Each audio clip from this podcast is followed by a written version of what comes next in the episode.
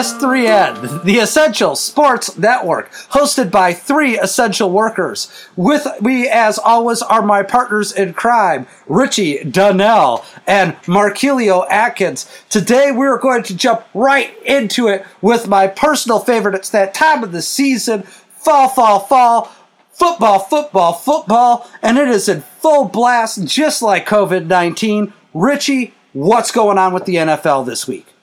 Yeah, before we get into the big games, I think we need to start talking about some of the teams that are making changes up front. And we talk about the Houston Texans, uh, not this week, but last week, firing Bill O'Brien coming out of their game, and then Dan Quinn getting fired this week. I, I think both coaches had the writing on the wall. I, don't expect to see. Um, any arguments from either one of you on that point, but it brings me to some of the other teams that we're seeing struggling and some of the other coaches that could end up on the hot seat. When you guys look around the league, what are some jobs that immediately stick out to you that, man, either these guys aren't as good as I thought they were, or these guys just need to get fired because they need to rebrand altogether? Well, up until the Browns started putting it together earlier this season, I mean, they haven't gotten it right. The Bengals for forever. I mean, I know they've been through kind of a parade of coaches. They had the one long-standing coach who I won't dignify with naming in this podcast because he really never got it done in Cincinnati. But I mean, Ohio seems to be always the great one with me. I couldn't agree with you more. Like Bill O'Brien, I'm wondering what took him so long. I mean, he squandered J.J. Watt's best years, squandered them. Uh, traded away their best wide receiver of the offseason. I don't care if that was the GM or whoever.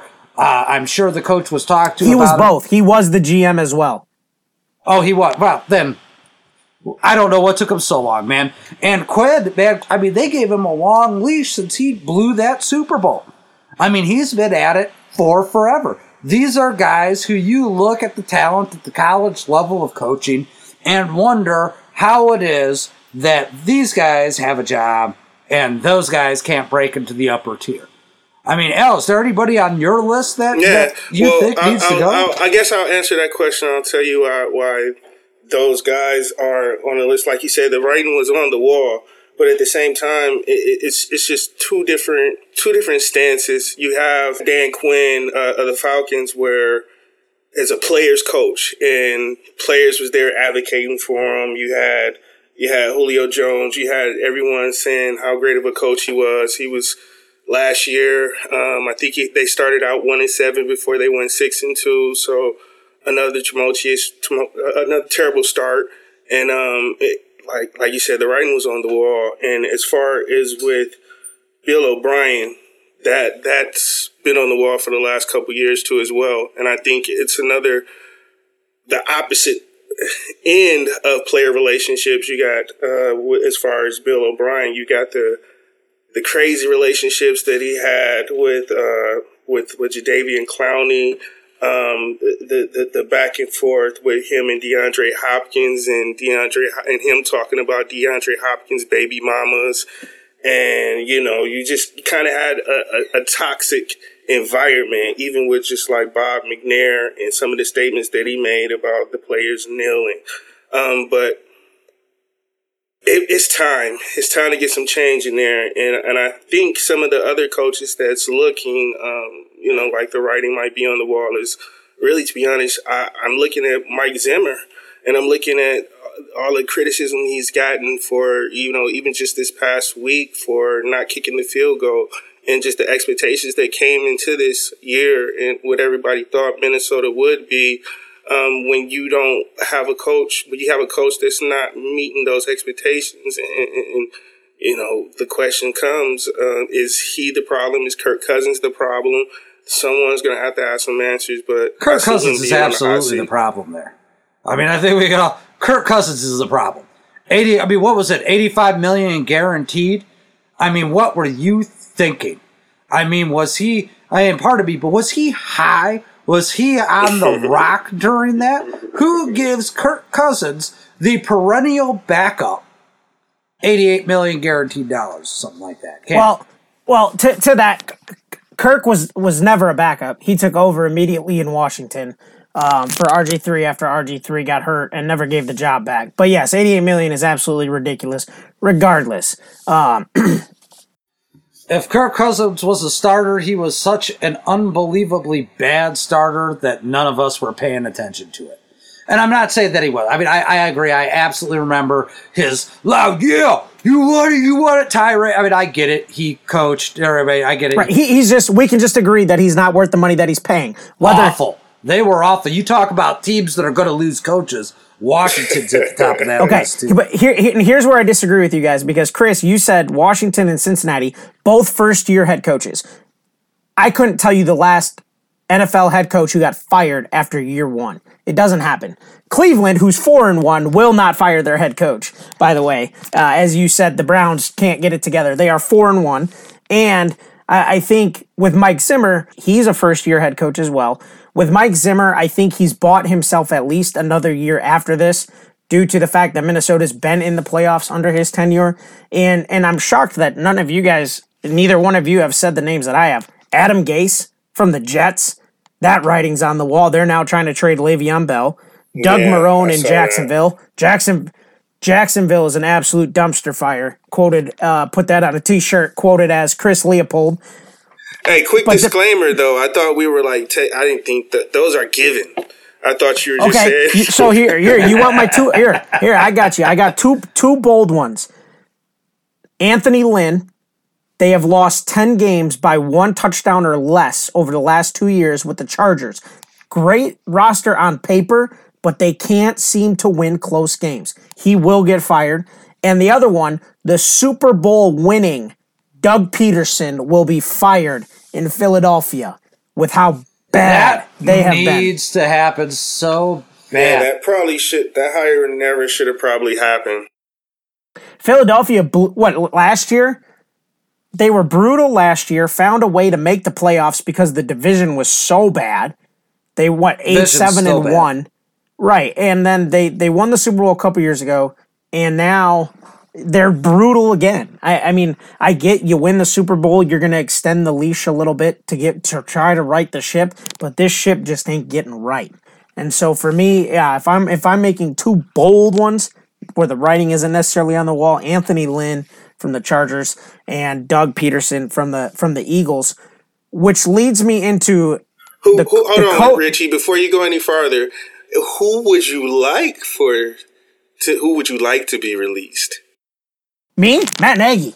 I, just I just wanted to get it in there. That's all. Matt Nagy, Matt Nagy, dude, clean house. GM gone, head coach gone. Oh, don't get me started. We'll get there in a little bit. Um, but but but to moving on to a, a, coach that has consistently been ragged on by by Chris, uh, and, and they're only going to get worse. Dak Prescott suffered a horrific injury this weekend, uh, broken ankle. Uh, he turned down a lot of money, you know, and a lot of people are now coming out of the woodwork to criticize him and his decision. And it's just, it's unfortunate because he was, I mean, he's he was having the most Dak year possible, but they can't win. And that is the most Dak thing to say because he's always put up good numbers. They've never won. Uh, but a huge hit there in Dallas and, to that offense. Well, I'll tell you, man, Dal. Yeah, I mean, I would not wish having had a horrific ankle injury like that myself. Um, as several of you know, my wife has also gone through a horrific ankle injury like this. I mean, I've got two plates, four bolts, three screws, and wire wrapping nerve around my left ankle. All right. I have been there. I would not wish this on my worst enemy. Um, but who do you really have to blame here? You're right. Dak held out for more money. They offered him $35 million a year, is the rumor right? I want to say it was somewhere in the mid 30s a year. to play football, and he turned it down. Was he worth more statistically? Maybe. Um, does Jerry Jones have the willingness to spend money? Absolutely. Why it didn't get done, I don't know, but it's, I mean, I never want Jerry Jones to look good, but it's hard to argue with him with this outcome, right? He signed him to the franchise tag. The thing that he was worried about, right, happened. Dak got hurt because he doesn't have the people in place to keep him on his feet and didn't want to drop more than 35 million a year on a quarterback. There, that's a lot of teams, right? And Dak went ahead and went, I'm going to go out there. I'm going to play this the way I play this. And it's just another how about them Cowboys situation, man. It seems to be par for the course for them in the last 10, 15 years. It's either they trade away the guy who then goes off and overperforms at a, at a better contract, or they overpay the guy who then underperforms. On paper, this is a team that should be playing better than they are, and they're not. Now, I'm not going to lay that just at Jerry Jones' feet. I don't believe owners should be GMs, um, but we're seeing how bad some of the GMs are in the league. I'm not going to go slapping them on the back and handing out high fives to the rest of them. But really, Mike McCarthy, is it the same old, same old? Is Mike McCarthy even capable of altering his game to a run game? Because he's still got Zeke, right? Zeke's the only thing, I mean, one of the few things left in Dallas. They got Lamb, but you got to have somebody who can get him the ball. I'm not even sure if I, I mean, what the, who is the backup for Andy Dalton. Andy No, I'm about to say it's it's the ginger it's Ginger Aid himself, right? Andy Dalton, the the guy who couldn't get it done in Cincinnati, but at least you know what? To be fair, he's got a better wide receiving core than he's had ever in his career. I mean, granted, he had AJ Green for a while and all that jazz, um, but that's not like having the three headed monster he's currently got in Dallas. Um, Dallas should be a better team on paper, but they're not. And I wanna, I feel bad for Dak, but the only person Dak has to blame for this current scenario is himself. Now, do I hope Dak comes back next year um, and shoves, the, you know, a football so up Jerry Jones' butt that he's coughing up laces? Absolutely. All right, absolutely. I hope that he comes back, gets the mega contract. I mean, maybe he might even go to another team. Better not be the Bears. Um, outside of that, man, I mean, in, Yeah, it's- in it's one really- play, Dallas went to a dumpster fire. They, like the whole house of cards crumbled. I put a lot on them having a big season, as you both know. I made some fantasy trades over the weekend with the or over last week. I know we skipped a week here. I made a trade with the PLAZ, the one and only, um, to fill some needs in my roster, right? Because I was I, I went real low in quarterback, as you two know, um, and thought I could get by on Drew Brees and a rookie and uh, that has cost me more than a couple games. I went from third to sixth real quick here in the last two weeks in a must win, win situation in week five. I made some true moves where I traded away my number one running back and Ezekiel Elliott um, for uh, Dak Prescott and Lamb, and I gave up Ezekiel Elliott and Brown, the wide receiver from the uh, Ravens uh, which I felt was a good deal. He had some weaknesses in running back. I had a severe need in QB. We went through the trade. I got half a game of football out of Dak Prescott and ended up right back where I was with a hole in my running back line.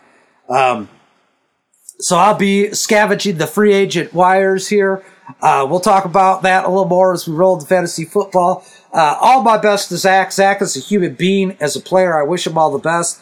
As the Cowboys go and as his contract goes, I mean, business is business, right? We want to talk about the business of football. They offered him 30 plus million a year. He chose to roll the dice this year. He still got eight, you know, what he got franchise tag. What is the tag for a QB this year? 18, 20 mil?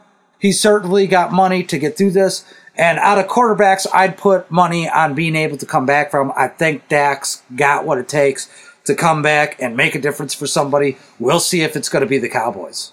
Yeah, I'll be short and sweet, man. Um, it, it's very unfortunate what happened to Dak, and um, it's very it's very sad just seeing the the trajectory that he was on this season, and you know, just even him having being the being mentioned in MVP um, race right now, even with the, with Dallas Cowboys having a losing record, um, says a lot about what he was doing thus far this year.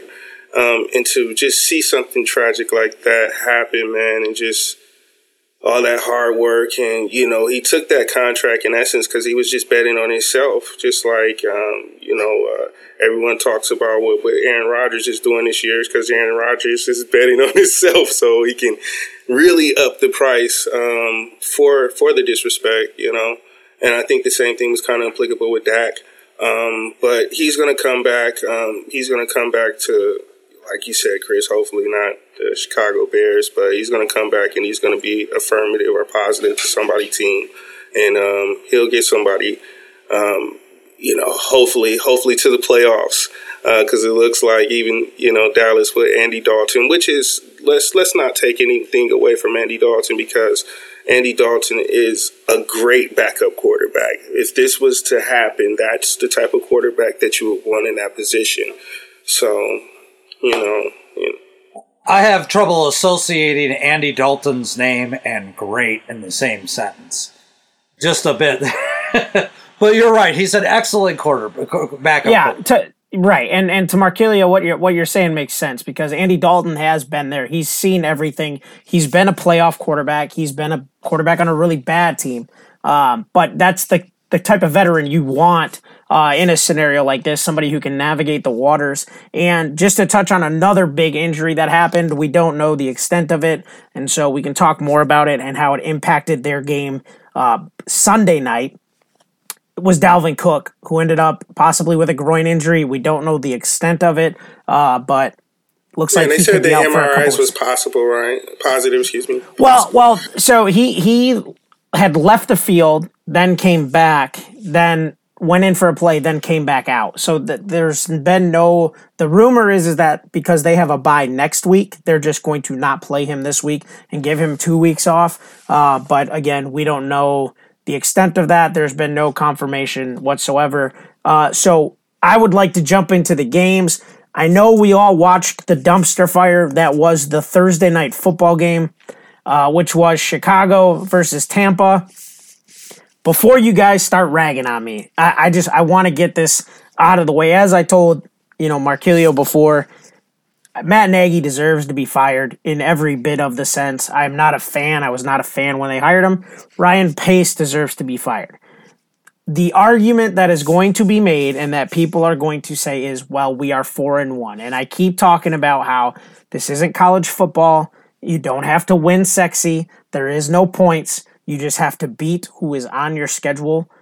But boy, are we a bad football team. It was an ugly win. You got you talk about right how they a win is a win and all that. Dude, it, you guys, I mean, it's you're winning, but you're winning in the ugliest ah, manner. Oh, it's it's it's awful. You're winning. I mean, no, I mean, let's let's talk and look at the numbers. Nick Foles went 243 yards to a touchdown and an interception for you. You're a leading rusher, but he had 40 attempts, 29 yards. Right. But it's it's, it's, it's I, bad football. In you guys' it's, defense, what I football. will say is, you, in you guys' defense, as I'm segueing yeah, to what yeah. I'm going to say, you're going to take it right guys, out of my mouth. You guys' defense is is, is impeccable. Um, you guys make up for whatever issues that they have from play calling on on the offensive side with the defensive side. So, and, and ultimately, that's what won us the game because at, when we're down, we were down thirteen nothing, and I thought for sure this is this is going to be absolutely awful. This is going to be a blowout, and, and they ended up scoring going into half. But Kyle Fuller forcing that fumble where where we made the clear recovery and the and the the play got overruled by the officials. They changed it. They gave us the ball. That ended up being the difference. You know, and so, so to that point, our defense isn't as good this year as I thought we've been the last two years. But this year, they are definitely carrying the load. Uh, whereas last year, we lost a lot of games, uh, more so because of the offense. This year, it's almost as if Khalil Mack stood up in front of the room and said, Look, we know we suck. We're going to have to win games because that's the only way we're going to win. And, and they've, the defense has taken it personal. Yeah. We got to talk about the uh, elephant in the room in that game.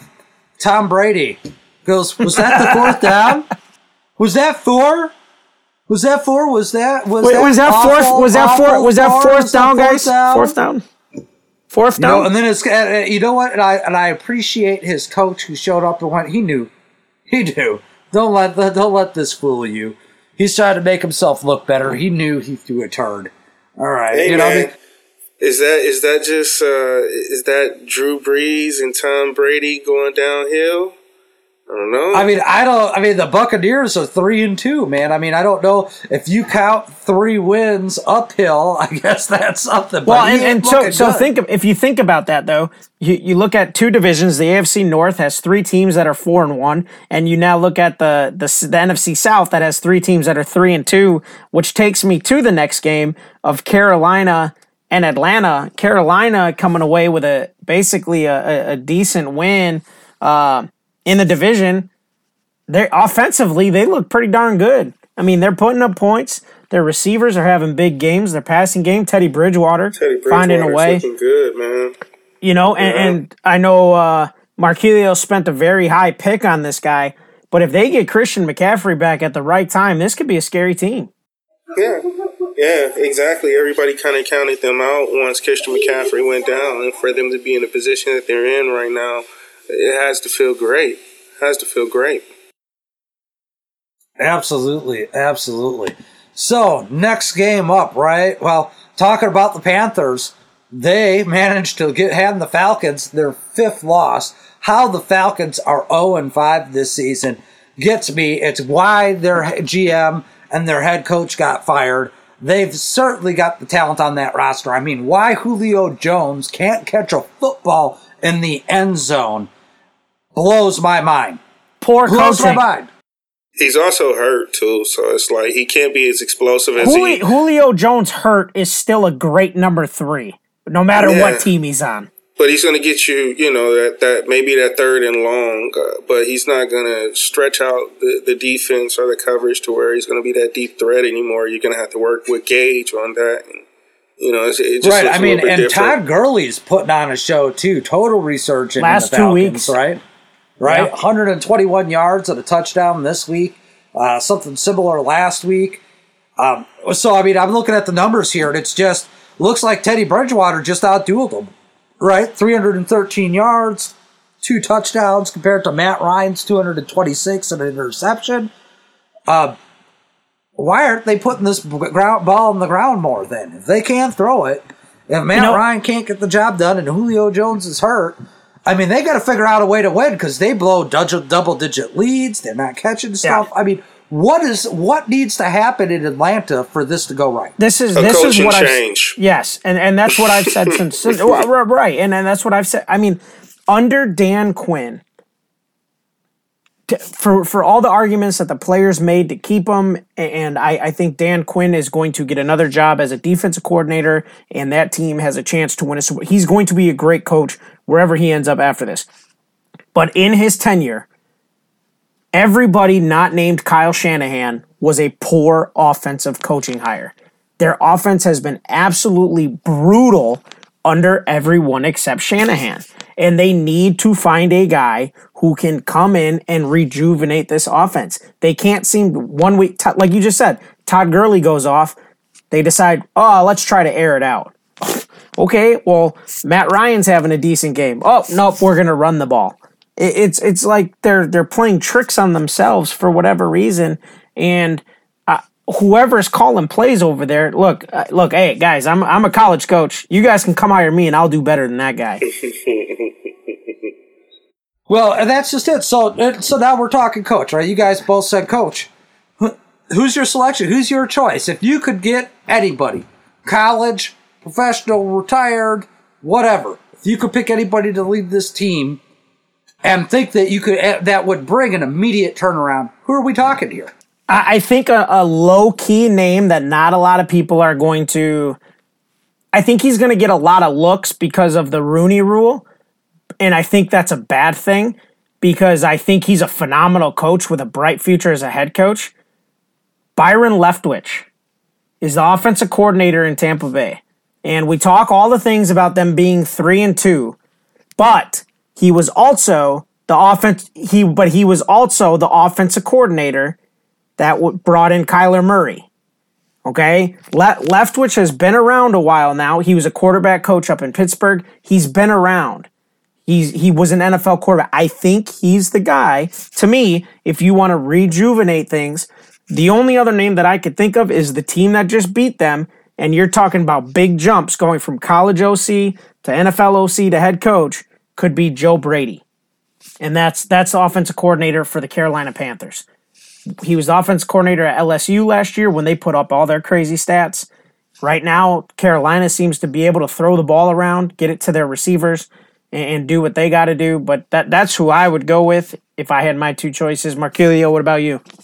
I don't know. I like the Leftwich. Um, you know, I, I, can also advocate for him too as well because it just seems like that'll be a good fit for Atlanta. Um, you know, uh, unfortunately, Deion is gone, and they can't hire Deion. well, I'm yeah. sure they could if the price was right. Yeah, but Deion ain't leaving. Where yeah, Jackson State. Jackson State. Yeah, he ain't leaving Jackson State. Not right now. He didn't commit it to them too early. Maybe a year from now, after Jackson State go one and whatever they go. Well, and, let, and, and, let me ask you this. I mean, Markelio, we both seem to agree on the idea of coaches, and we both seem to agree that it could be a spot for Byron Leftwich. If you're the Atlanta Falcons and you're Arthur Blank, do you just do you get rid of Matt Ryan right now? Do you just say, you know what, let's just pack this thing in, lick the stamp, and just send her?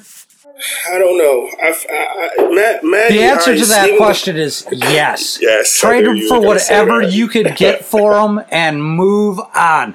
Matt Ryan hadn't been the answer for this team for five years. right, I about to say, and he'll end up at there. You go, another another Jerry Jones genius move is would be that would I could.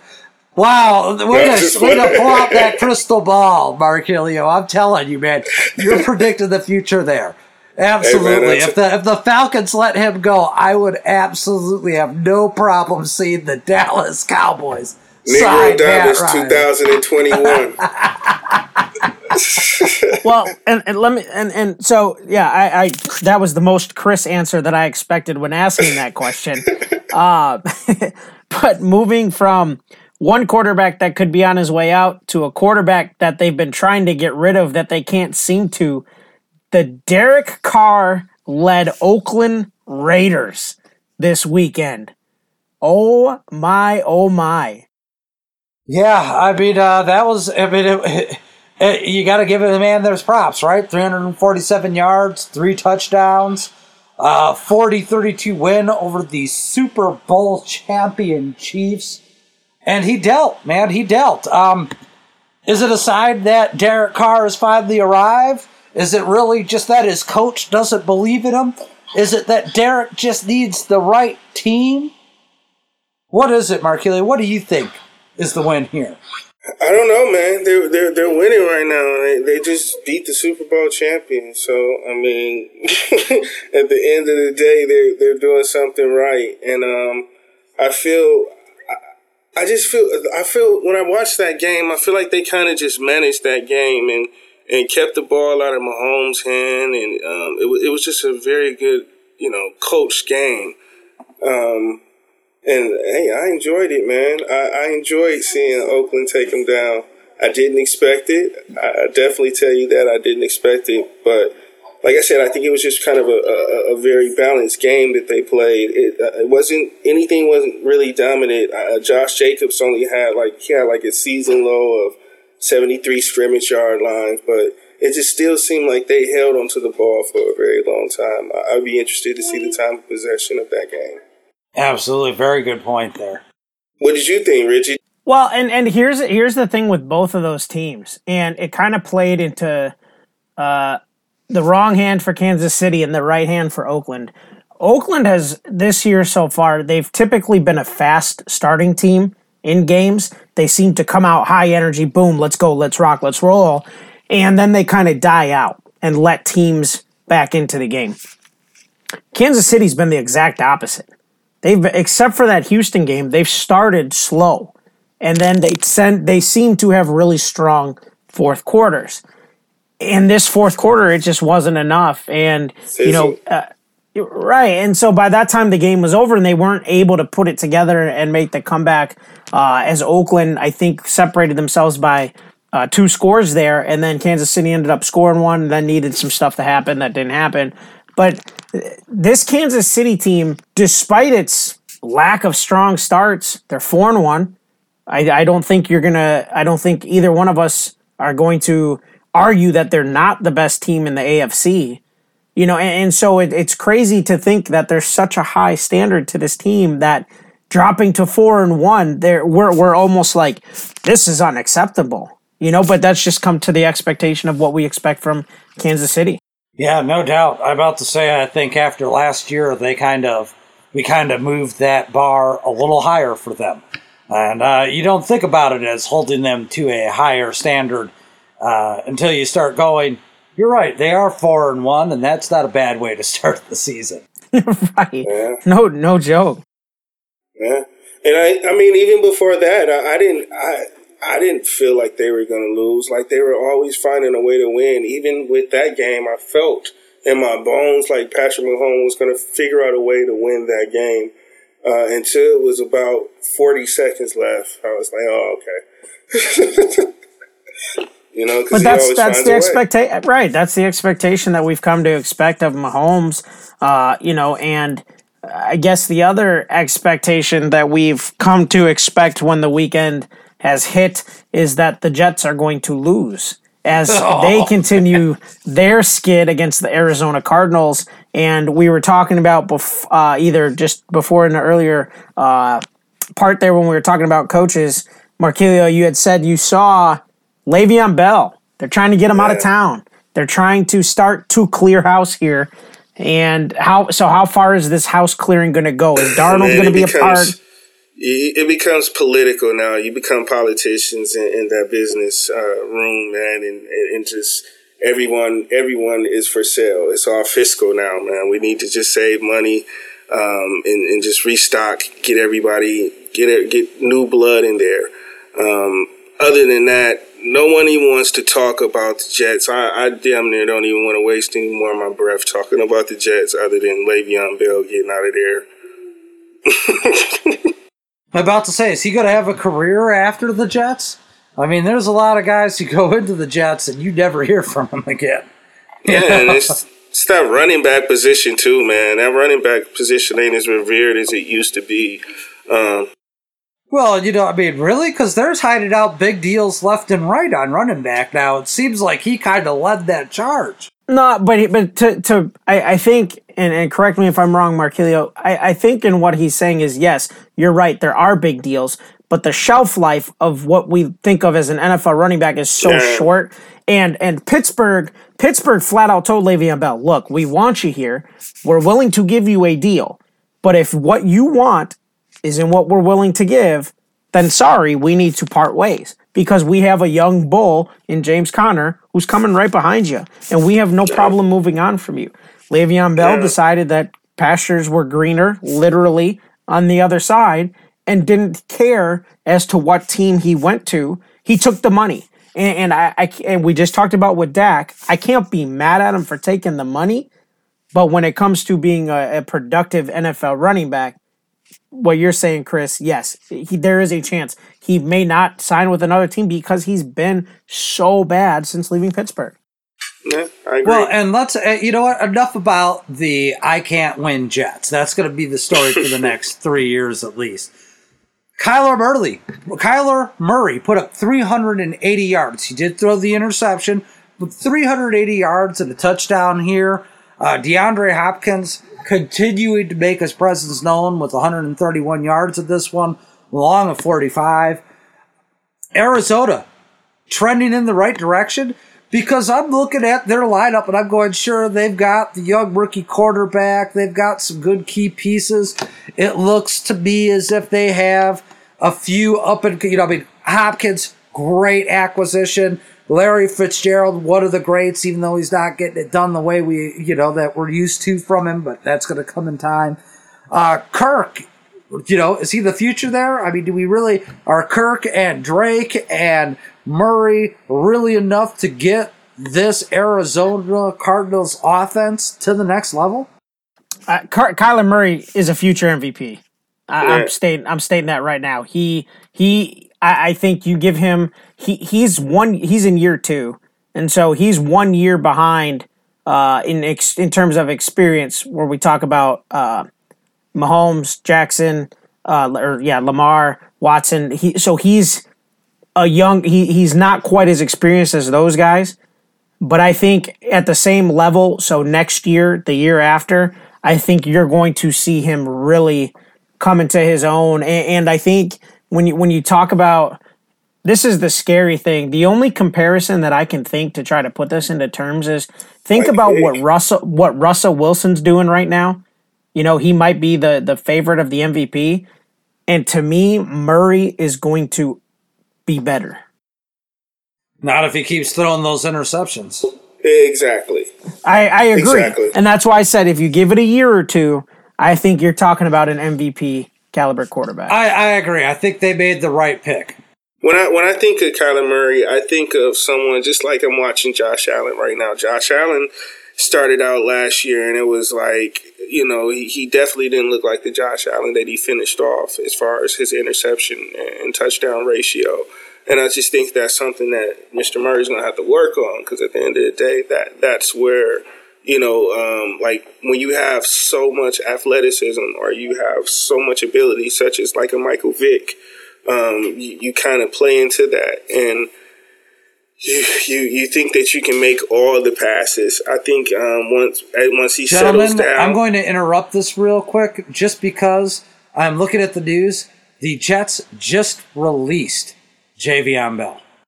oh, Yeah, I exactly. released him. exactly in clean this house. conversation. Why not? Why not? Why not? I've uh, just felt I, I just wanted to drop a bombshell in the middle Oh, of the conversation because it lined up so well. Hey, Wow. You know, how do they ju- I mean, what does that leave them respond? I mean, the, the conversation expands exponentially from here. They're gonna they're gonna pay him not they're to play going to football. draft Who's and gonna, just get a future, man, and uh, get rid of all those contracts. well, Richie, you're our you're our depth. You're our you're our knowing the rules deep down. They release him, somebody else picks him up. Is there any sort of compensation other than money that the Jets will receive? Is this? No, because nope, nope. So compensation picks, uh, as we know it. So Green Bay is the team that eats up compensation picks in the draft. Those picks come from a player that they don't that they choose not to re-sign. That signs with another team and hits a certain standard in terms of playing time, statistics, things of that nature and that there's a value to that compensation pick. Le'Veon Bell being cut just means the Jets are paying him to go away. Whoever then signs him can they can basically sign him to the league minimum. A team that immediately comes to mind, just because I don't know how long Mostert is hurt, is I could see possibly with that zone spread scheme that the Shanahans made famous that they run in Pittsburgh is the 49ers. And so the 49ers could give him what we would consider a league minimum deal because Le'Veon Bell is still owed his guaranteed money from the Jets. Or even the Chargers. Yeah, well, yeah, and who knows how long Austin Ekeler is going to be out as we talk about running backs. Um, but but no doubt somebody's going to get a good angry uh, running back. You know who who could end up being a team that or a, a team that needs a back to help them uh, change their season around. long as it's not the Chicago Bears, because you No, guys we're not lose signing a running back. We're not signing a running back. All right, back to games that were just I had absolute dumpster fires. Rams take out Wa- take out the Washington football team, thirty-one. Um, Jared Goff finally shows up on the football field with 309 yards and two touchdowns. Cam Akers making a bit of an appearance coming back from injury. Was anybody Only- surprised this was the only way it thing- rolled?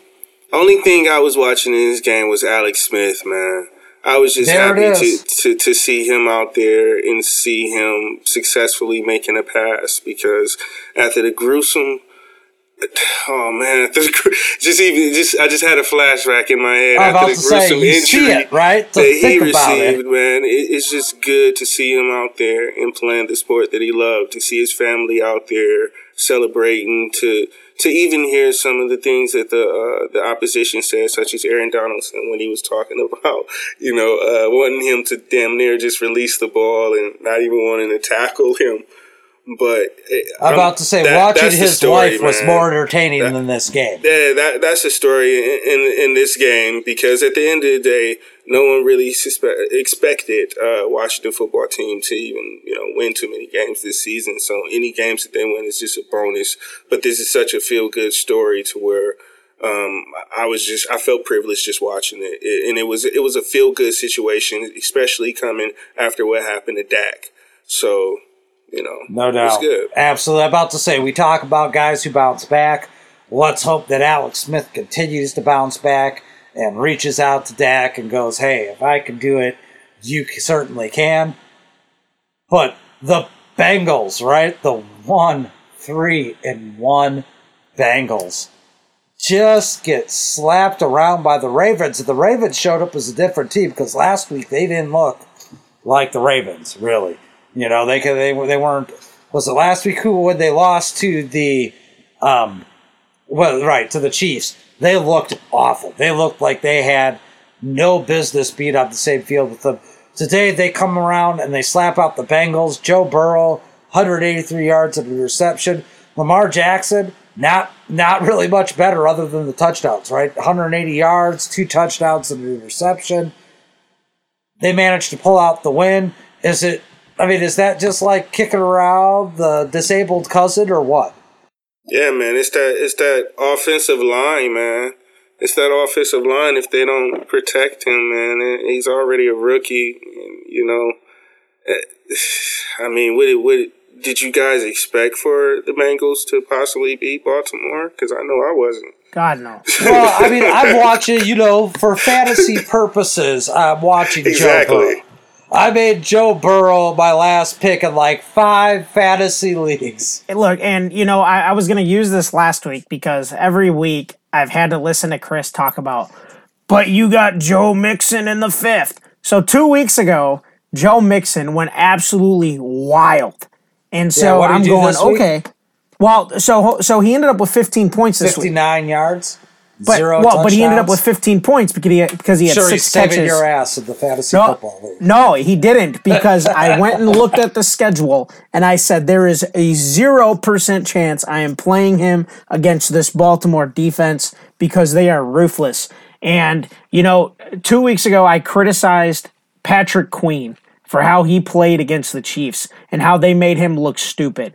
And he had a monster of a game. He played angry, he played pissed off, he was mad. And I think he heard the crickets or I'm sorry, he heard the noise from the from the media, from the people that are sitting here crucifying him for how poorly he played, and he just absolutely dominated from whistle to whistle, uh, even scoring a defensive touchdown just to to continue to lead the way for that defense that might be the best. I mean, it's in the conversation for best in the league.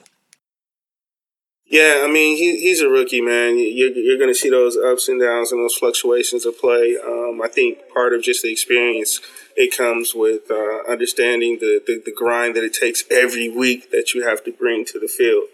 Um, we even saw that with like with, with, Kenneth Murray. You know, he had a, a back and forth uh, last week. The first half of the game was amazing. You know, uh, Kenneth Murray looked like the Kenneth Murray that they drafted him, but then you know, it's moments where you know, he doesn't look necessarily all that great.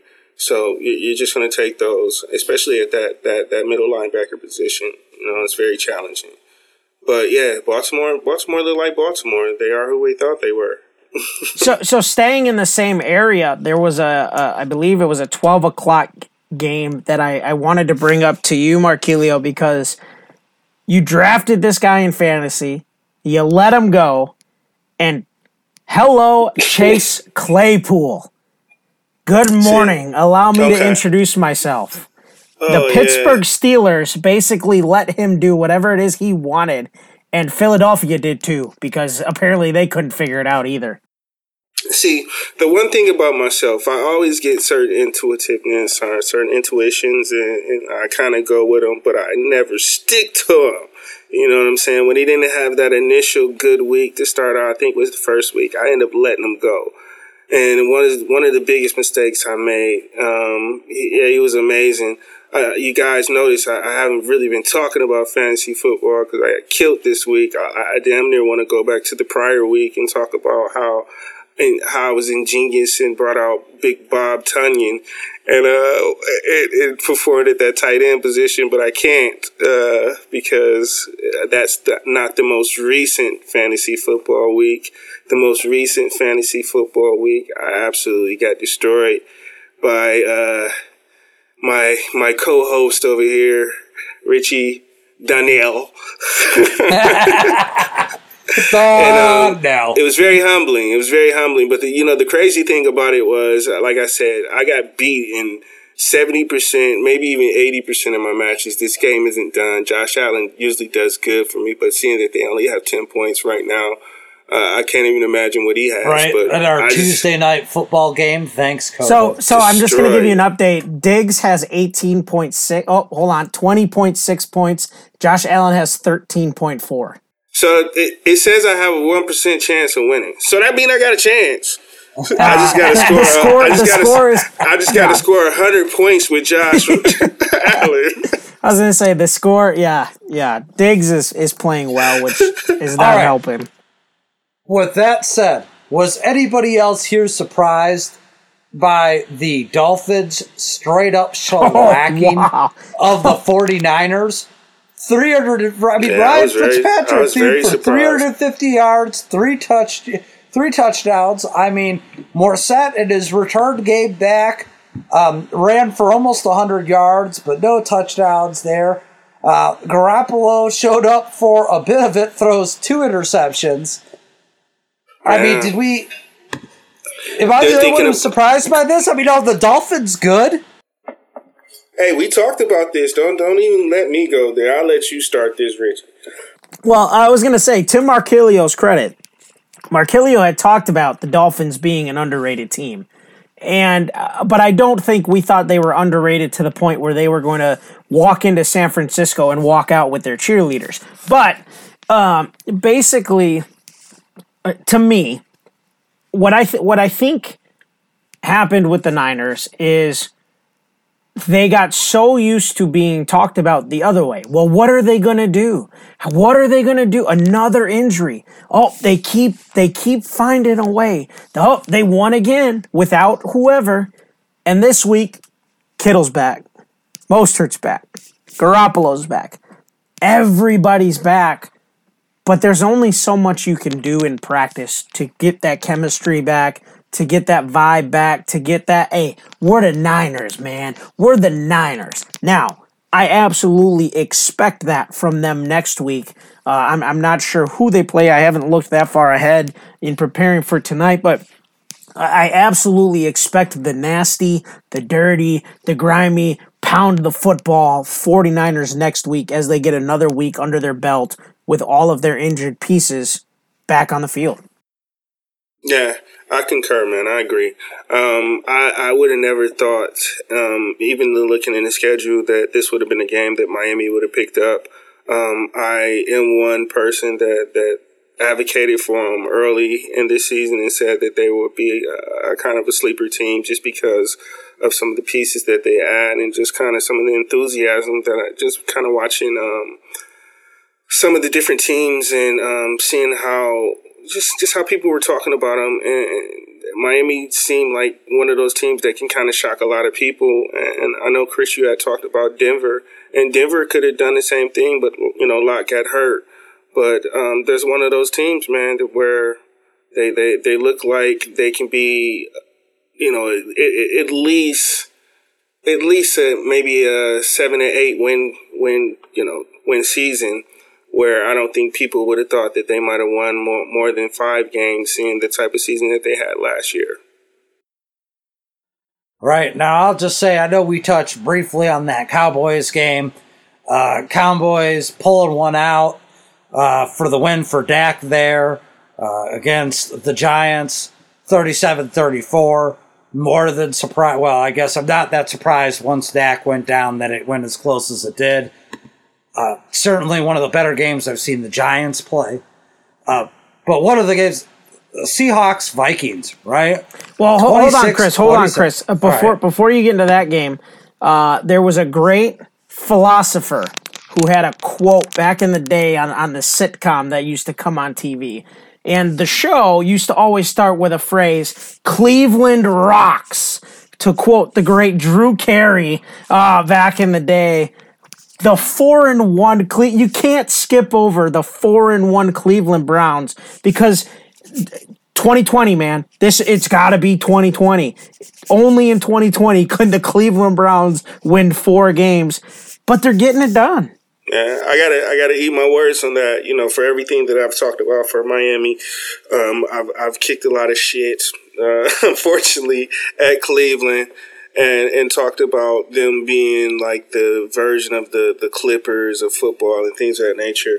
But for for them to pull out a victory against the Colts with you know arguably one of the best defenses and uh, defenses in in National Football League and, and one of the better teams in the National Football League um, it, it, shows the potential uh, that they have, and it shows that they they might be reaching that potential. I don't think it was ever a question of who they had or the talent that they possibly had when they put on the field, um, especially Myles Garrett, Myles helmet snatching Garrett. Um, it's been amazing, man. He's been he's been amazing this year. Um, on the same type of finishing, starting this year off the same way that he finished off last year on the tear. Um, and they've been they've been looking good, man. Odell Beckham is looking Odell Beckham esque. You know, you, for got... the first time in three years. I'm not sold on the Browns. You got. I, I'm not ready to jump on the Browns bandwagon yet. I think the Browns are still going to end up being the Browns. All right. I mean, I have, I have, I have jumped on the Browns bandwagon on more than one occasion Fool me once, shame on you. Fool me twice, shame on me. Fool me three, four, five times. I'll get on this bandwagon when they make a But here's the thing. Here's team. the thing, Chris, and, and and I think you're getting a little ahead of what we're saying. We're we're not saying, dude, this team's going to the Super Bowl. I'm not I'm not saying that by any means. But what I think you got to look at is like Marquilio said, they they've made some moves that we look at and and over the past two three years they've made these moves and we go oh cleveland's back at it again.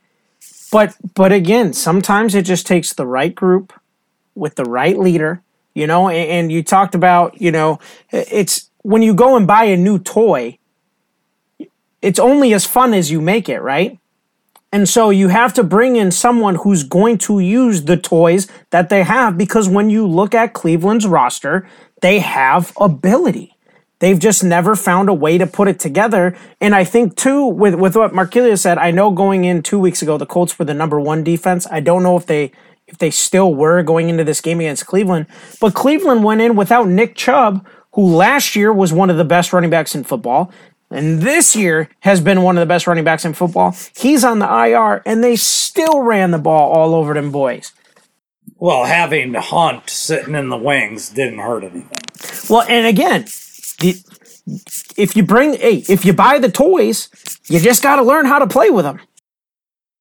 A lot of times in those situations, it's just about cohesion, and that's what we're finding out in places like Tampa Bay, where you know you got you got great players out there. It's just about playing, getting the reps. We're uh, unprecedented time where we haven't had, you know, we're getting the injuries, the hamstring injuries that we're getting because we didn't have the practices and the reps uh, in, in preseason and things of that nature. So it's tough.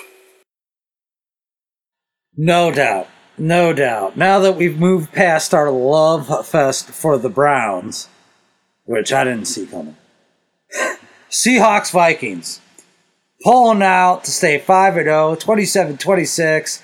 DJ Metcalf, 93 yards, two touchdowns. Russell Wilson proving that he deserves to be in every MVP conversation. May have only thrown for 217 yards, but three touchdowns. Did have the one interception. Kirk Cousins tried to keep it interesting. Uh, really, I mean, that last drive, I'm not sure if you gentlemen actually watched this game, but that last drive orchestrated by uh, Seattle was something to watch. I mean, DJ, DK Metcalf, beast. Beast. See, I don't. I this, wouldn't want any piece of him. I mean, this, is he Megatron 2.0 or what? This is a situation where you know I hate to bring up the coach again, and uh, you know I know uh, you, you you can you can take the point of saying, well, you know, if he would have kicked the field goal, or even if he if he going for it, but I, I just feel like man, you gotta you, you, you gotta trust your defense in that situation. You can't just sit here and think that you're gonna put them away. Even in you're Minnesota, you're you're trying to win. I get it, I get it, I get it. But you gotta be smart. And um, th- those are the type of chances that you take that will be questioned when it becomes a loss. You know what I'm saying? If it would have been a win, it would have been great. But when it's a loss, you got to think. Let's just get these points on here. Let's let's go up eight, make them go for the two, because what they were up five, correct? Man, they were up five. So go for go for the three, and, and trust your defense. Um, how many minutes was left? Well, it, to to what you're saying about the defense, let let me put it this way. Uh, from the other side, from the coach's perspective side of what Mike Zimmer's thinking. In you do. I, I, right. But here's, in watching the whole game, Minnesota controlled the game for the entirety until Dalvin Cook got hurt because they were able to run the ball. They made they made Seattle load the box, and then they started hitting Thielen and Irv Smith, and they and they tried to get Jefferson involved, but they, they were able to start hitting the outside. They were able to start hitting the receivers when they made Seattle crunch down. When he got hurt, the defense was on the field so much because they just they couldn't sustain any type of offense, right? And so in a, in a four situation, yes, do you go for should you have kicked the field goal with so many minutes? Yes, probably. But in his head, he's going, if we don't score, I don't know that our de- in his head he's never going to say this, but in his head he might be going, our defense is gassed.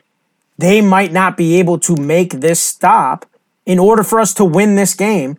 And so we got to nut up and we got to score a touchdown to put this thing out of reach because a field goal just ain't going to do it. Yeah, uh, and, I understand like analytics and people say this and say that, but I, I'm I've always been a person that says you got to kind of t- check the temperature of the game and kind of know what's going on. And like you said, I, you know, I understand they loaded the box, but at the end of the day, you have to win. And you, if you have a for sure, I mean, I guess nothing for sure because you could have missed the field goal but you're at least putting yourself in a position to where you have a lead and you're not putting it in the hand to where you're saying, if I do not score, in contrast, what can happen? Especially when you got Russell Wilson over there on the other side. You know what I'm saying? That that's what's playing into my mind. What's playing in my mind is if I don't score.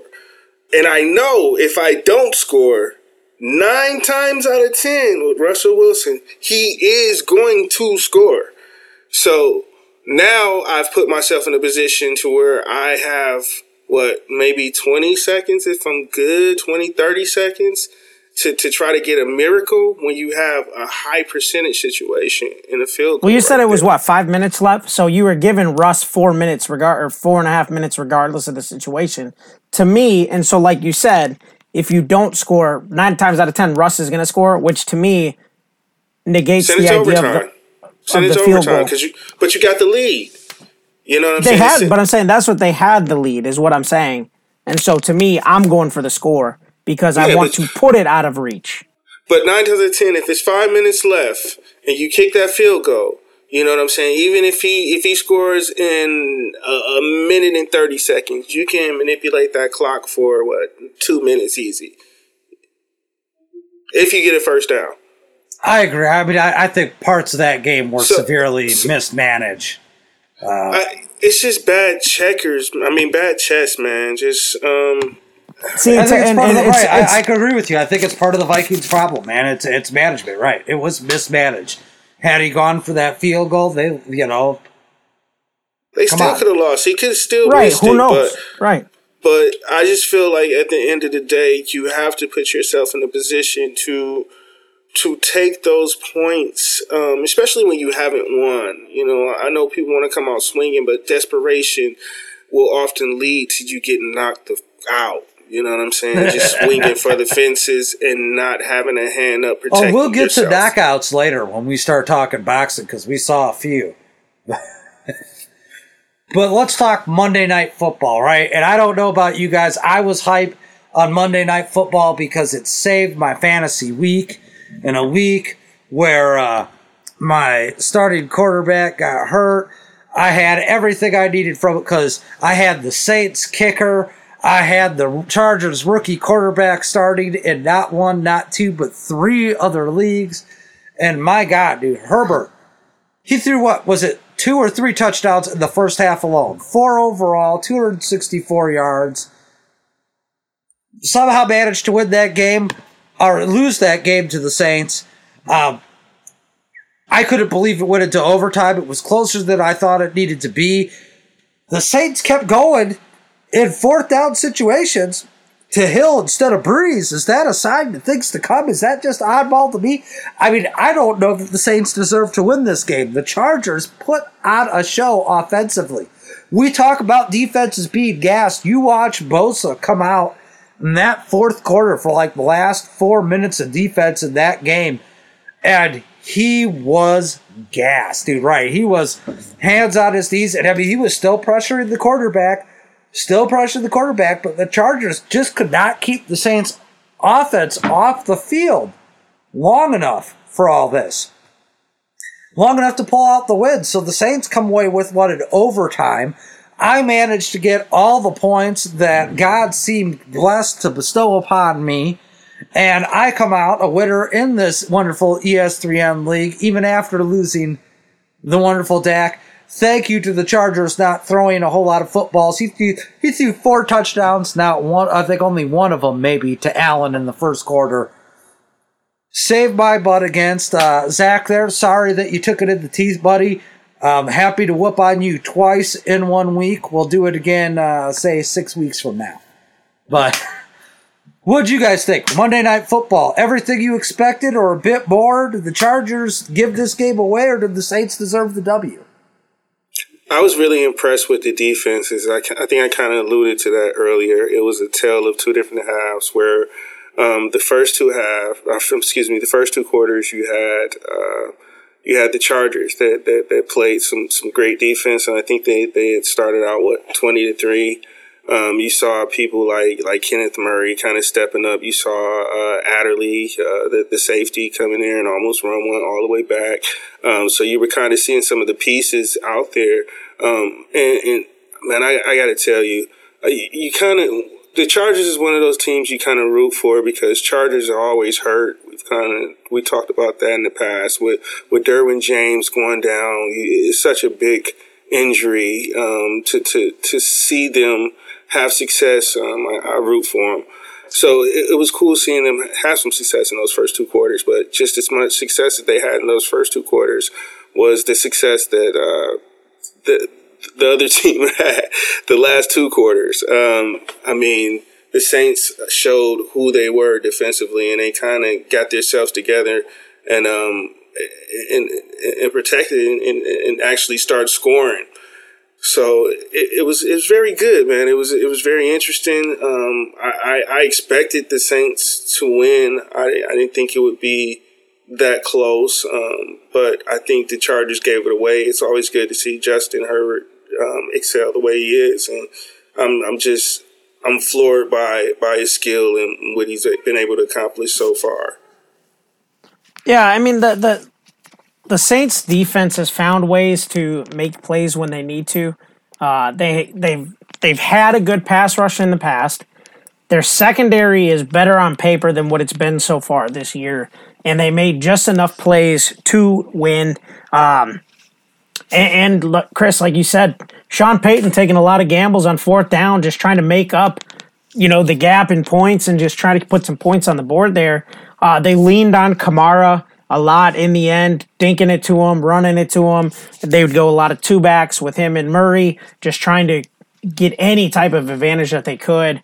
Um, to to what you alluded with Taysom Hill, that's not even a page in a book to even start reading. There's nothing to read there. Um, the Drew advantage Brees you can't keep doing this no, no, forever. no, no, but, They but, be careful but, with but that, here's what. I'm saying. That what what what you're what I'm not saying Drew Brees is going to play forever.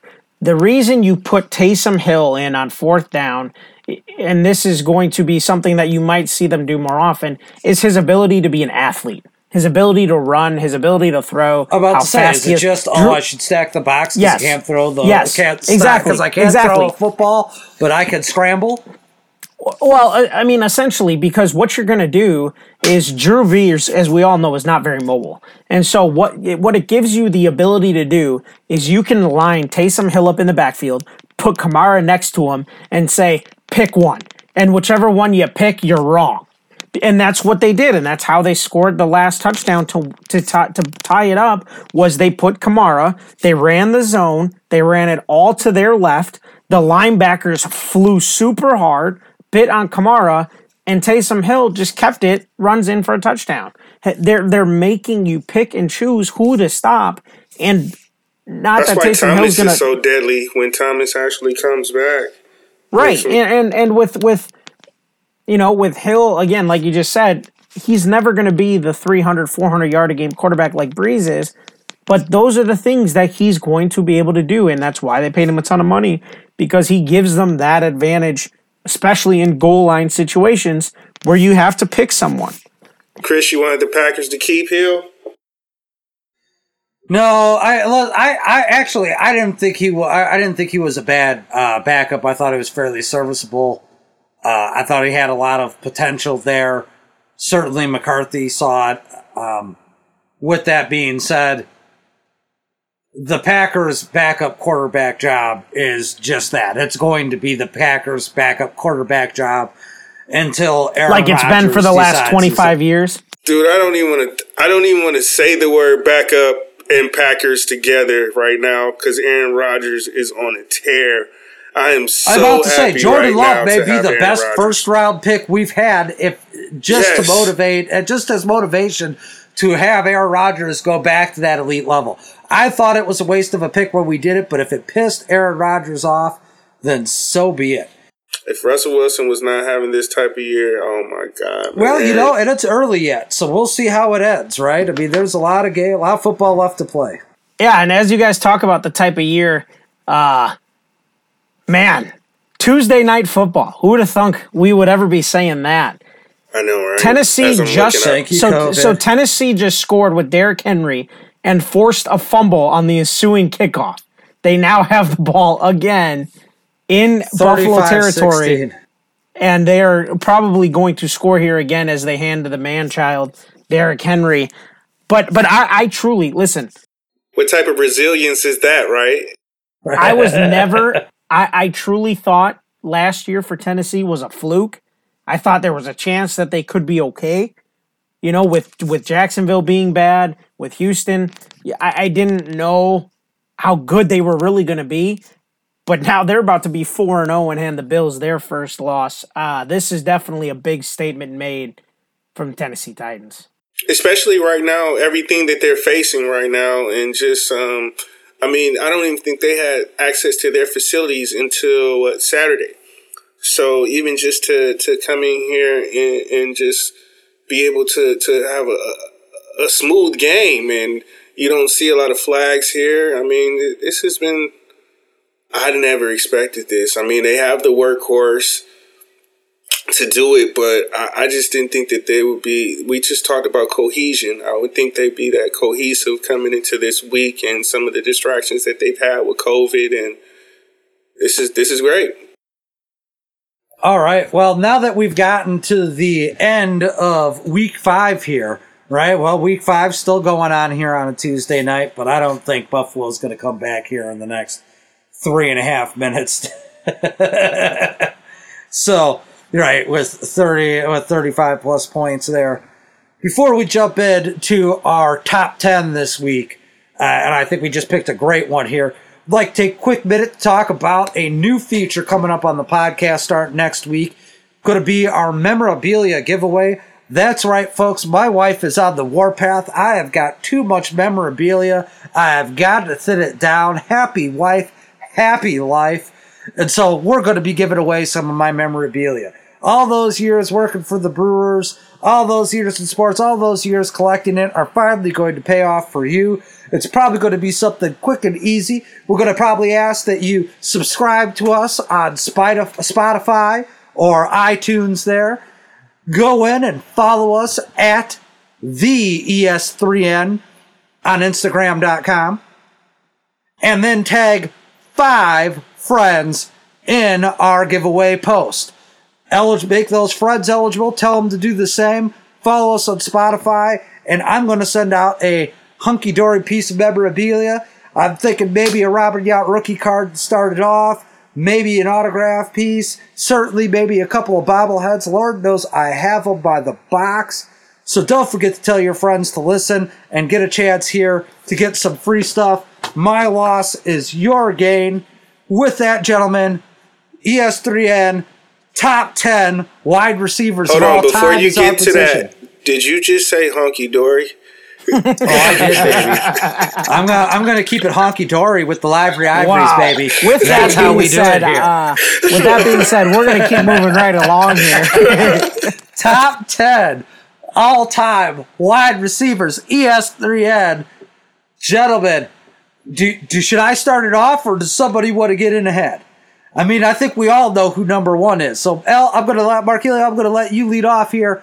Give us your All top right. 10, baby. I got a I got a small disclaimer, but we'll get to that when the time comes. Um, it's reasoning behind my logic. They call me L. My name is Mark Kilio Atkins, but I go by lyrics of greater innovative creativity. That's my rap name. Call me L. But anyways, um, number ten, all time greatest wide receivers. Um, this is kind of nostalgic for me. Um, it makes me think of my childhood and um, uh, I really had some problems. I, I, let me just tell you guys before I start naming people, this was the hardest list ever because it's such a sexy position. There's so many great wide receivers. I felt like I'm doing a disservice just regardless. So that's why I kind of cheated. But anyways, number 10, I have Sterling Sharpe. Um, as I said, nostalgic, going back to my, my childhood. Um, and Sterling Sharpe is, is, the the wide receiver that made me pay attention to wide receivers growing up as a kid. Seeing Sterling Sharpe, five time Pro Bowl, three time first team All Pro, three time NFL reception leader, um, two NFL receiving touchdown leaders was just was great. Before we knew um, Shannon, there was a Sterling, and that was the only Sharpe we knew. We we knew at the time. Um, so we got Sterling Sharpe at number yeah, we got Sterling Sharpe at number 10, and we're going to stay with, keep with the nostalgia. Um, we're going to keep it in Green Bay. Um, I have to, it, my dad would slap me if I named this list and didn't put James Lofton on there. The only person I can really think of that has touchdowns in the 1970s, 1980s, and 1990s. Uh, 533 catches, 9,616 yards as a Packer. Um, what can you say, man? Um, just like I said with Sterling Sharpe, I, um, my introduction to football and catching the football was James Lofton. Um, number number eight, Cris Carter. Um, I felt like he always impacted the game. Him being in our division, he always terrorized the Packers. Um, Chris Cris Carter was amazing. Eight time Pro Bowler, two time first team All Pro, second team All Pro, Walter Payton Man of the Year, NFL reception leader, three time receiving touchdown leader. I mean, what can what, what can you say bad about Cris Carter? Great commentator, great all around guy. Number seven, Megatron. We're staying in the division. Um, uh, someone else that torched the Packers. I had opportunity to to be in the front row of the Megatron show. Um, just when you think of Calvin Johnson, you kind of think of what if? What if he played a, just a little bit longer? Would that six time Pro Bowl been about 10 time Pro Bowl or, you know, would that three time first time, first team All Pro been six time, you know, uh, All Pro? But Calvin Johnson is the prototypical wide receiver. When if you were to put the definition of a wide receiver of you know the big wide receiver that you want, that's that's Calvin Johnson right there. Um, number six, we got Julio Jones. I had to go with someone playing now. You know, two time All Pro. Um, Julio Jones. When you think of the the best wide receivers even playing right now, that that's a, of course a name that comes comes to mind. Seven time Pro Bowl, um, NFL reception co leader, all decade team. Julio has been amazing. Um, number five is where I cheated. Okay. I started getting to the point to where I was like, oh man, I just I, certain people I just can't leave off. So I had a tie, and I'm I'm living and dying by it, and I don't care what you guys say. Anyways, I got number five. I got Terrell Owens, and I got Antonio Brown together. I got I, you yeah, got T.O. and who? And Antonio Brown. Okay. Um, six-time Pro Bowl. When you're talking about Terrell Owens, one of the most controversial, you know, one another prototypical big uh, wide receiver. Um, T.O. three-time NFL receiving touchdown leader, leader 2001, 2002, 2006. T.O. was the man for a while, and T.O. let you know that he was the man for a while. Um, Antonio Brown. Antonio Brown, I, I, almost wanted to put Chad Ochocinco right there too, but I, I went with Antonio Brown, seven-time Pro Bowl All-Star, um, two-time NFL reception leader, um, all-decade team, uh, four-time uh, first-team All-Pro. Other than the off-field scenarios, Antonio Brown, hands down, was one of the premier uh, wide receivers of our time, and definitely deserves to be on this list. You guys would probably be shocked with my number four because I was kind of shocked with my number four. Randy Moss, six time Pro Bowl, four time first team All Pro, uh, 100 anniversary All Time Team, um, decade, All Decade Player, Comeback Player of the Year, five time receiving touchdown. I mean, when you think of wide receiver, you think of someone making the, the, the outrageous catch. You got Moss. You know, that, what can you say more? Randy Moss. Um, number three, I got something just made me give this man this because I felt like he's, when it's all said and done, he's going to be Mount Rushmore of wide receivers, and we kind of talked about him a little bit earlier, Chris, and Larry Fitzgerald. Larry Fitzgerald, 11 time Pro Bowl, Pro Bowler, you know, um, two time NFL reception leaders, two time NFL reception touchdown leader. Um, amazing when you think of the wide receiver position, Larry Fitzgerald, of course. Um, number yeah, number two, Marvin Harrison. When you think of a professional wide receiver, you think of Marvin Harrison. Uh, you know, anyone put the team together uh, and know that someone's going to get the job done. You don't have to worry about them having any issues in the locker room. Um, you might have some issues in the community from what I've heard some stories of Marvin Harrison, but on that, on that, uh, in that locker room or on that field, you know, you're getting one of the best, if not the best.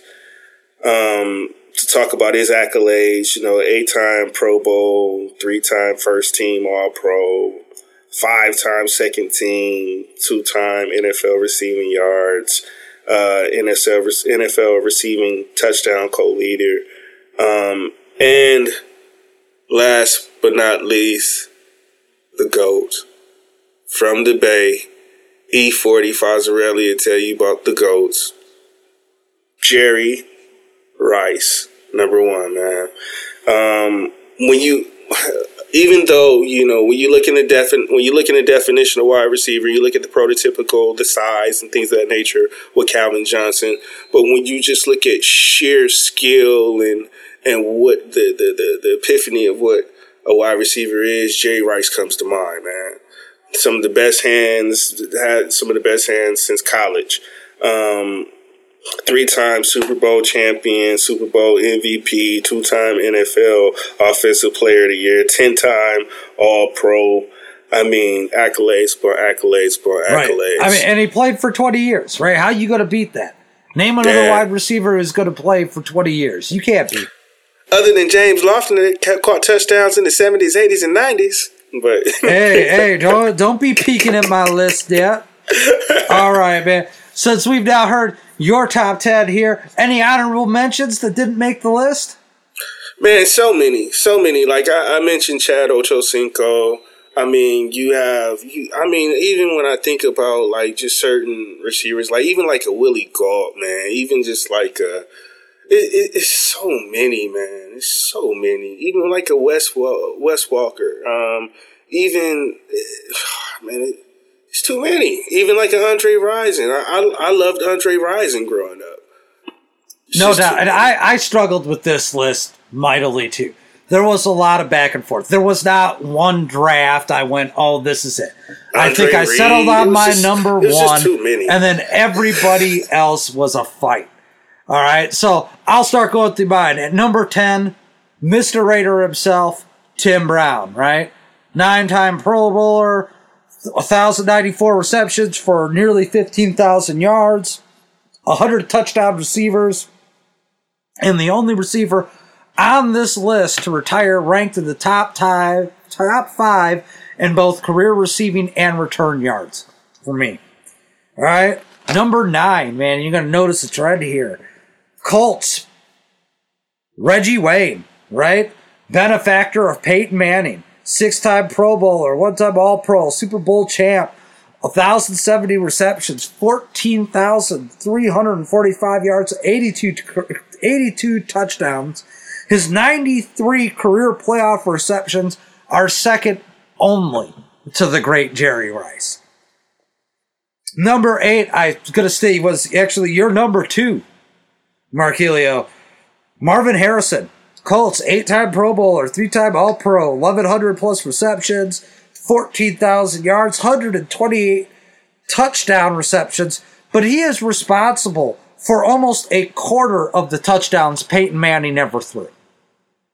That'll all right. You start talking Hall of Fame quarterbacks. If you could name one other wide receiver who caught at least 25% of that Hall of Fame quarterback's touchdowns, that's a list. Uh, your number nine, Markilio, made my number seven, James Lofton, right? Played for the Packers, the Raiders, the Bills, the Eagles, the Rams.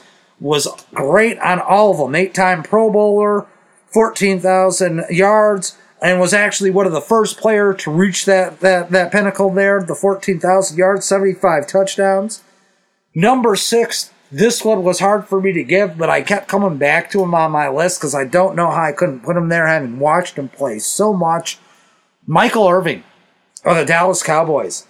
Five time Pro Bowler, 750 receptions, 11,000 yards, 65 touchdowns.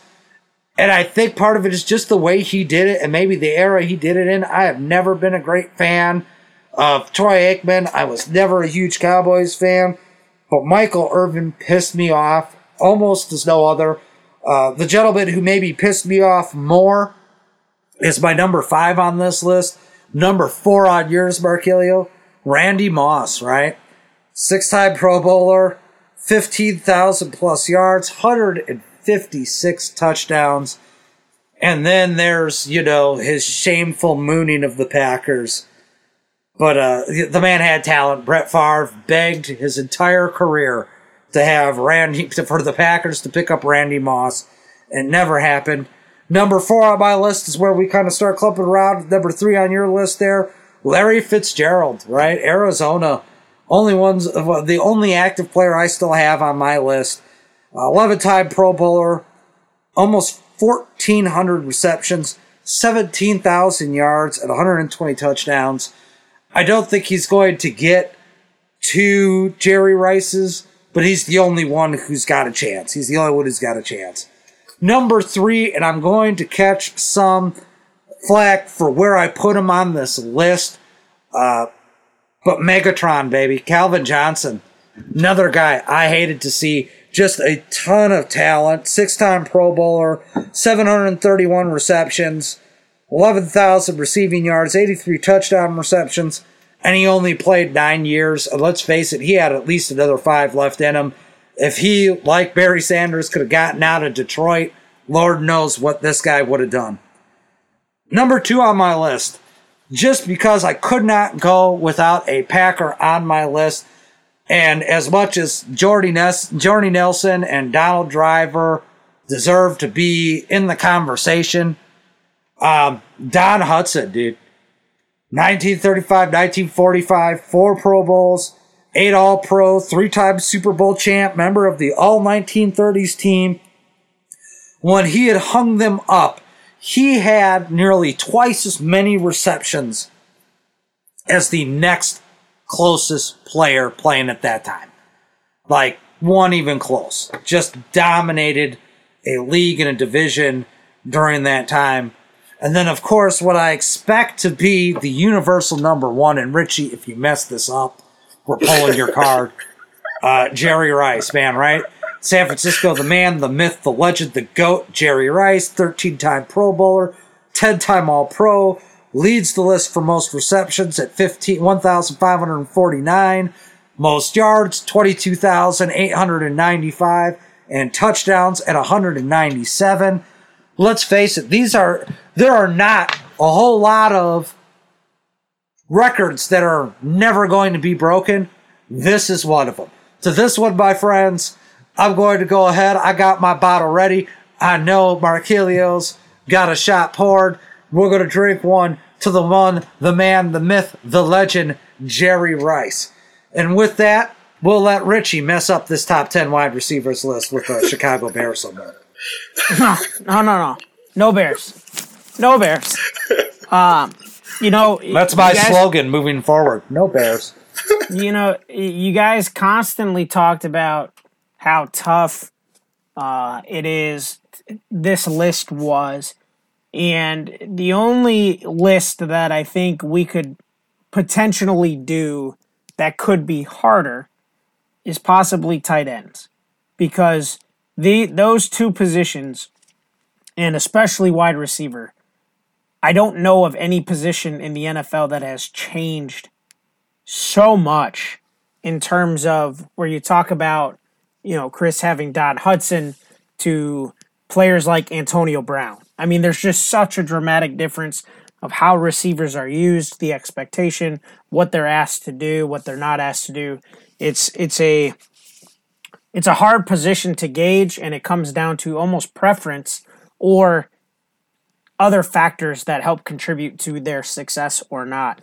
And so, you know, you guys talked about some of the guys you left off. I mean, you talk about leaving guys off. Lynn Swann, Reggie Wayne, Isaac Bruce, Fred, Fred Biletnikoff, Michael Irvin, Sterling Sharpe, Lance Alworth, Don Hutson, Julio Jones. Otis not Taylor, on my, Don Maynard. Not, not on my list. We said Sterling Sharpe. No. I know, but I said I left. I'm saying, yeah, but I'm saying We're those guys didn't Richie's make my list. It's list. so Right. There's so many. Yeah. And so, you know, we talk about 10, a guy that we unanimously have across the board, Megatron. I mean, how for what he was able to do while he was in the league, uh, he had to deal with the ever dying Detroit Lions. You know, we talked about it with Barry Sanders. If he would have gotten out, what would we be looking at for a career for him? Unfortunately, we'll never find out. But uh, Calvin Johnson was one of the 10 best guys I've ever seen touch the field and play the position. My number nine might be a shocker uh, to both of you, but when I looked at the resume and, and I kept going over it in my head, and I'm like, man, this dude, for not having a person that you can probably even name, throw him the football had an absolute Hall of Fame career. Andre Johnson from the Houston Texans. You talk about 1,062 receptions, 14,000 yards, only 70 touchdowns, but how much of that has to do with his quarterbacks being uh, David Carr, Carr. and Matt and and Matt Schaub, right? You know, so he may not have the had had the, the throwing quarterback that some of these other guys have. Still a five time All Pro, seven Pro Bowls, led the league in receptions, led the league in yards twice. Had to find a way to get him on there.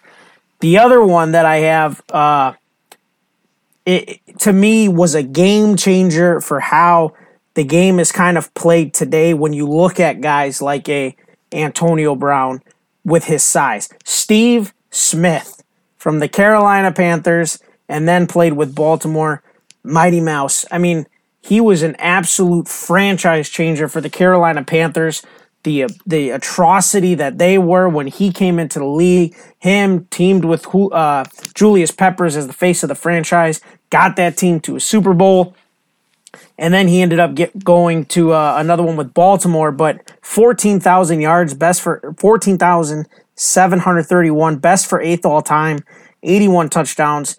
Went to the Super Bowl once, five time Pro Bowl, three time All Pro, led the league in receptions, yards, and touchdowns.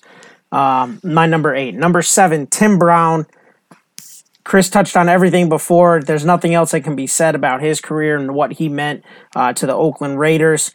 Number six, the guy who basically created the sideline catch, Cris Carter. Uh, 1,101 receptions, sixth all time, uh, just under 14,000 yards, 130 touchdowns for fourth all time, eight time Pro Bowl, three time All Pro. Probably would have been even higher had people not of early in his career claimed him as a locker room problem uh, that he seemed to not have any issues when he got to Minnesota, but it is what it is. Uh, receptions leader, touchdown, multiple time touchdown leader. Number five, uh, again, the man who would tell you he's the man, and then he'd go stand in the middle of your star on your field and again tell you he's the man. Terrell Owens, uh, 1,078 receptions, eighth all time, third in yards with just under 16,000, 153 touchdowns, best for third all time. Only had the one trip to the Super Bowl that he played on with a broken leg against the Patriots and absolutely torched their secondary. Um, but six time Pro Bowl, five time All Pro, three time touchdowns leader. Number four, Marvin Harrison, fifth all time in receptions, just over 1,100. Uh, 14,580 yards for ninth all time, 128 receiving touchdowns for fifth all time, Super Bowl champ, eight time All Pro, eight uh, yeah, eight time All Pro, receiving leader, touchdowns leader, reception leader. Number three, the everlasting guy who's never going to die and he's never going to retire, Larry Fitzgerald. The only guy who might be able to, as Chris said, get somewhere close to Jerry Rice's numbers uh, thir- you know, he's coming up on 1,400 catches for second all time, just over 17,000 yards for second all time, 120 receiving touchdowns for sixth all time. They had the one Super Bowl with Kurt Warner, but 11 time Pro Bowl, three time All Pro, receptions leader, receiving touchdowns leader. Number two and number one come down to one factor for me, and it's the amount of gold or jewelry that they put on their fingers. Because as people debate the conversation of who is the greatest NBA player and the greatest basketball player, when you talk about Jordan and LeBron, to me, those are two different questions. Very similar to the idea of the greatest receiver of all time and the greatest offensive weapon of all time. Number two, I have who I consider to be the greatest offensive weapon of all time. And it's because he went to two Super Bowls, didn't win either, and that's Randy Moss. 982 receptions, 15, over 15,000 yards, 156 touchdowns. Again, two Super Bowl trips, no rings, six time Pro Bowl, four time All Pro, five time touchdown leader, most touchdowns in a single season, most receiving touchdowns as a rookie in NFL history. When you talk about 6'4, 40 inch vert, 4 3 speed. Daunte Culpepper could literally just cover his eyes and shoot darts, and Moss was going to win that battle. Uh, he, he was, uh, like I said, it, it's a trick question to me because I think he's the most dangerous threat we've ever seen line up in the receiver position. But number one in receptions, number one in yards, number one in touchdowns, three Super Bowls, a Super Bowl MVP, two time Offensive Player of the Year. Jerry Rice's numbers speak for themselves. Oh, yes. He's the greatest receiver to have ever played the game. Uh, you know, six time yards leader, two time receptions leader, six time touchdowns leader, 12 time All Pro. Uh, again, it, that's a tough one for me because I look at it as two different questions. But to me, one and two uh, are not up for debate. But Jerry Rice as the greatest receiver of all time. Well, Richie didn't mess up the church's money, so I'm glad. You know, we, we were. I'm about to say that may only be the second time that we have all picked the same player in the number one position here, because we certainly didn't agree. I mean, didn't necessarily agree with it on quarterback. We didn't necessarily agree with it on running back. We did agree uh, Nolan Ryan. I'm about to say Nolan Ryan. We all It's picked Hardy out. Williams, but we lo- we lost two greats um, just of lately to make you kind of reevaluate that with Bob Gibson and Tom Seaver, and we'll get. I guess. And there's more another that one later. that we're going to touch on here to later in we're the gonna show. keep talking about it, man. The loss for baseball racks up. But before we get to that, folks, we're going to take a quick break here at E ES3N. Remember, if you're not already following us, you should be either on Spotify, Anchor, iTunes. You can email us if you think we got the top 10 list wrong or if you just like to recommend a topic at the Essential Sports Network 3 at gmail.com. Or, of course, you can always follow us and get in on all the fun and upcoming contests at the ES3N on Instagram.com. Till then, folks, we'll speak to you next time. Have a great one.